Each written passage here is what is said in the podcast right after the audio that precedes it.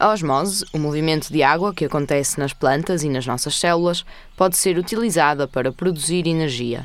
Apesar de promissora, esta forma de produção energética ainda apresenta alguns entraves no que toca à sua aplicação em grande escala.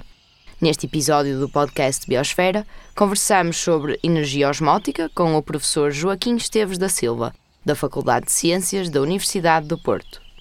Como é que surgiu esta ideia de pegarmos na pressão osmótica e produzirmos energia a partir daí?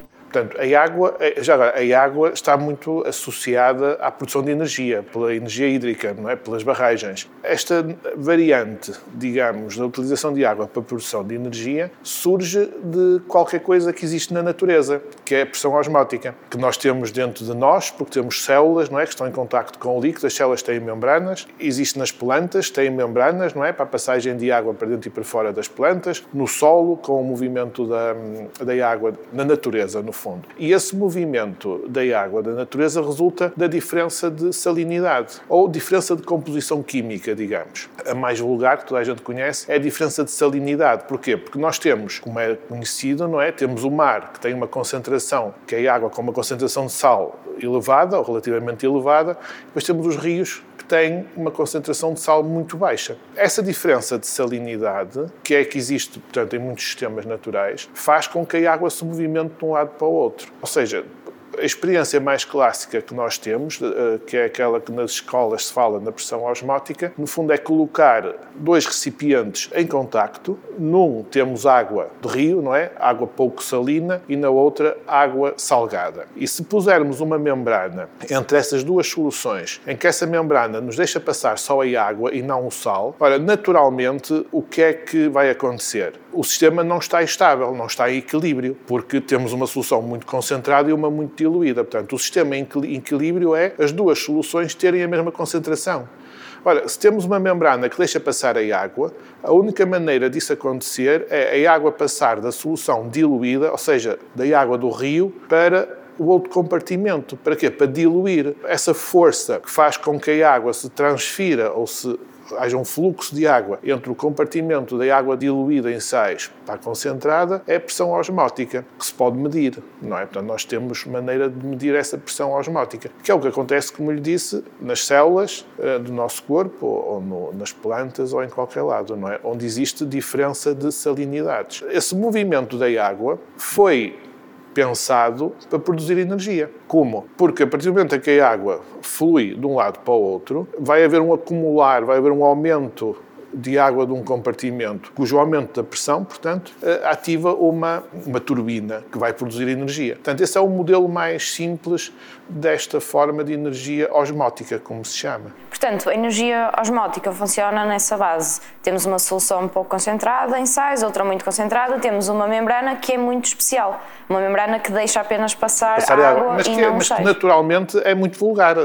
As membranas das nossas células principalmente deixam só passar água, não é? E das nossas, das plantas, existe na natureza muitos sistemas. Como é que nós replicamos essas membranas fora desses sistemas naturais? É possível? Por exemplo, para termos uma central de produção osmótica, temos que conseguir... Não existem atualmente já tecnologia que nos permite construir essas membranas. Poderá não estar muito otimizada para estas situações de produção de energia, mas já existe muitas membranas deste tipo que nós já usamos no laboratório, muitas membranas que são permeáveis só à água. Agora, existe, porque como eu lhe disse, vários sistemas, já foram montados alguns protótipos para este tipo, aproveitamento deste tipo de energia. Em que local é que os vamos colocar?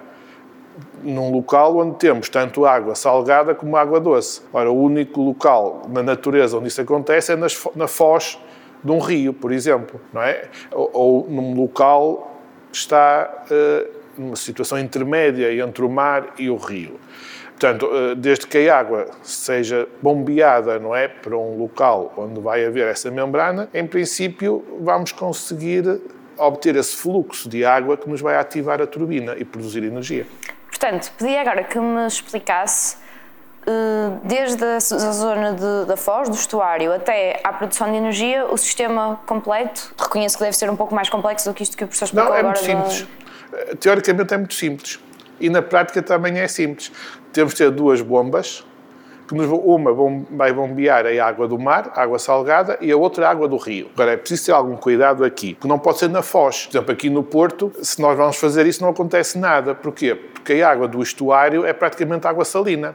Nós aqui no Porto só conseguiríamos obter água de rio propriamente dito, ou seja, com baixa salinidade, atrás da barragem de Crestuma, por exemplo, o que é relativamente de longe. Portanto, vamos gastar muita energia a bombear água, tanto de um lado como do outro. Mas na situação ideal, não é, em que temos ambas as águas, digamos, relativamente próximas uma da outra, o processo será relativamente barato em termos energéticos de transporte da água salgada e da água doce. Portanto, é só transferi-lo para dentro de dois tanques que estão separados por essa membrana. A partir do momento em que temos água salgada em contacto com água doce, a água do compartimento e a água doce começa a fluir para a água salgada, para tentar diluí-la, não é? Para que se atinja uma situação de equilíbrio. Obviamente que num sistema de produção de energia nós não queremos a situação de equilíbrio, queremos o mais afastado do equilíbrio possível para que a água flua o mais rapidamente possível, para que se possa ativar o funcionamento da turbina o mais eficientemente possível. A nível ambiental, se nós fôssemos de facto passar por uma aplicação prática deste tipo de produção de energia,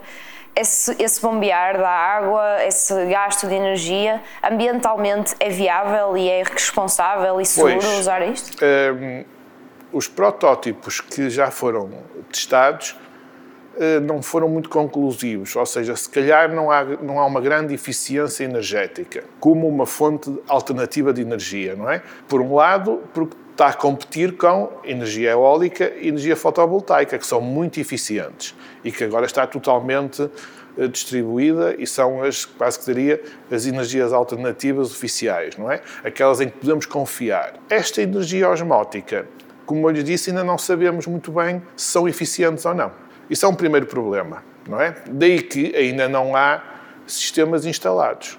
Precisamente pelo como isso, porque temos que bombear água, temos que filtrar água, as membranas são caras, tecnologicamente ainda não estão muito desenvolvidas, o que não permite uma passagem de água com uma velocidade elevada, que é para acionar a turbina também para produzir energia em quantidade significativa, de forma eficiente. Isso é um dos problemas. O outro problema está do ponto de vista mais ambiental, que limita, do meu ponto de vista, até a utilização desta tecnologia para a produção de energia. É que nós estamos a usar água doce, que é a água que nós consumimos, e estamos a estragá-la, porque estamos a salgá-la. A partir do momento em que ela passa para o compartimento da água do mar, está a ficar água salobra, portanto, ficamos sem água doce. Ora, isso, por exemplo, aqui em Portugal, não sei se seria viável porque nós precisamos de água. No inverno, se calhar não, mas no verão precisamos. Portanto, não podemos desperdiçar água doce para produzir energia com baixa eficiência, não é? Certamente, noutros países, a situação ainda é mais grave, não é? Portanto, isto será viável, eventualmente, em países onde tem muita água doce e água salgada. Uhum. E face a esses pontos, não diria negativos, mas menos positivos que o professor apontou agora em relação a este tipo de produção de energia, acredita que eventualmente vamos conseguir solucioná-los e que a energia osmótica se torne uma fonte viável de, não diria de produção de energia só, porque não é assim que as energias renováveis estão pensadas para funcionar, isso seriam em conjunto, mas acredita que um dia vamos ter energia na rede proveniente de energia osmótica? Tudo que sejam alternativas ao uso de combustíveis fósseis, isso é bom, é ótimo, é excelente. No atual estado do conhecimento, a energia osmótica não tem qualquer utilidade neste momento. Porquê? Porque temos como energias alternativas as eólica, a fotovoltaica e até a hídrica, não é? Portanto, têm eficiências muito grandes, podem ser acopladas umas às outras, ou seja, neste momento não é viável. O futuro o dirá. Uhum. Em relação àquilo que falámos há pouco, de energia osmótica proveniente não da diferença do movimento da água, mas o movimento dos íons de um lado para o outro da membrana, ou seja, existem outros tipos de energia osmótica para além da que o professor explicou agora, certo? Sim, portanto, a que neste momento está em fase, digamos, mais avançada de otimização e de investigação é a eletrodiálise reversa, ou seja, no fundo, é uma pilha. Uma pilha significa que nós, vamos ter vários módulos, só que em vez de termos uma membrana que é permeável à água, temos uma membrana que é permeável aos cátions, por exemplo, o sódio mais, a água do mar. Temos a seguir uma membrana que é permeável aos aniões, por exemplo, o cloreto, e depois temos várias pilhas deste género, pode ir a várias dezenas ou centenas de pilhas deste género. Isto dá origem a uma pilha normal, pilha que produz eletricidade. Portanto, então nós temos realmente um sistema que, em vez de ir acionar uma turbina, como o primeiro modelo, temos um sistema que substitui uma pilha de lítio, uma pilha normal, não é? Que produz eletricidade. E assim temos a produção elétrica direta dessa pilha. Olha, esse sistema está em desenvolvimento, mas funciona da mesma maneira como o outro, entre a água salgada por um lado e a água doce, em alternado, não é? Em todas estas pilhas. Portanto, isso está em desenvolvimento, mas ainda não há nenhum protótipo, digamos, que permita tirar conclusões se é viável ou não. Uhum. Agora, dando um passo atrás e falando não só especificamente de energia osmótica, mas de energia dos oceanos, energia azul e de economia azul no geral, é possível que, a par da energia eólica e da energia fotovoltaica e da energia hídrica, que nós consigamos, sendo que Portugal tem uma plataforma marítima gigantesca e que é um dos países da Europa que tem mais costa, temos o mar, é possível que o mar seja um recurso de produção de energia? Sem dúvida, não é? Porque a energia que o mar tem é brutal. Quer dizer, toda a gente vê isso devido às ondas e à destruição que as ondas provocam na nossa costa. Portanto, realmente, o grande desafio que tem sido lançado nos últimos anos é transformar essa energia do mar, não é, em energia elétrica que nós possamos usar. E já existem muitos sistemas das ondas, das marés, portanto, existem muitos sistemas que permitem utilizá-la. Neste momento, ainda é muito cara essa energia. E é muito cara porquê? Porque todos os sistemas que têm sido testados acabam por ser destruídos pelo próprio mar. Porque ele tem tanta energia que tem que ser sistemas tão robustos, que são extraordinariamente caros. E daí que, neste momento, acho que o principal problema que nós temos, porque estratégias para aproveitar a energia do mar, há montes delas. Eu, neste momento, parece-me que o principal problema é a robustez dos sistemas. Porque se nós, não é porque, não sei se vocês conhecem, mas os que nós temos instalados aqui, de vez em quando se instalam aqui na nossa costa, aqui em frente, por exemplo, à Póvoa de Varzim. Na Agostadouro, correto? É, aquilo às vezes só funciona 1 ou 2 dias porque o mar destrói. Ou seja, é esse o principal problema que tem que ser resolvido. Não, os modelos, ou os protótipos funcionam otimamente bem, mas depois na prática temos estas limitações. E mais uma vez temos que ver. Como temos neste momento as eólicas e as fotovoltaicas, que estão a funcionar bastante bem, não é? Aliás, está-se a espalhar por todo lado esse tipo de sistemas. Mesmo as eólicas estão agora para offshore. Portanto, temos esse... Mas é o que eu digo, do ponto de vista de alternativas aos combustíveis fósseis, há muitas. É tudo uma questão de poderem ser colocados em funcionamento de forma robusta. Obrigada por ter ficado connosco.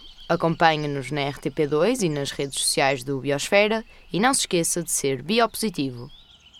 Na próxima semana teremos novo podcast. Siga-nos no Instagram e acompanhe as novas reportagens do Biosfera no Facebook.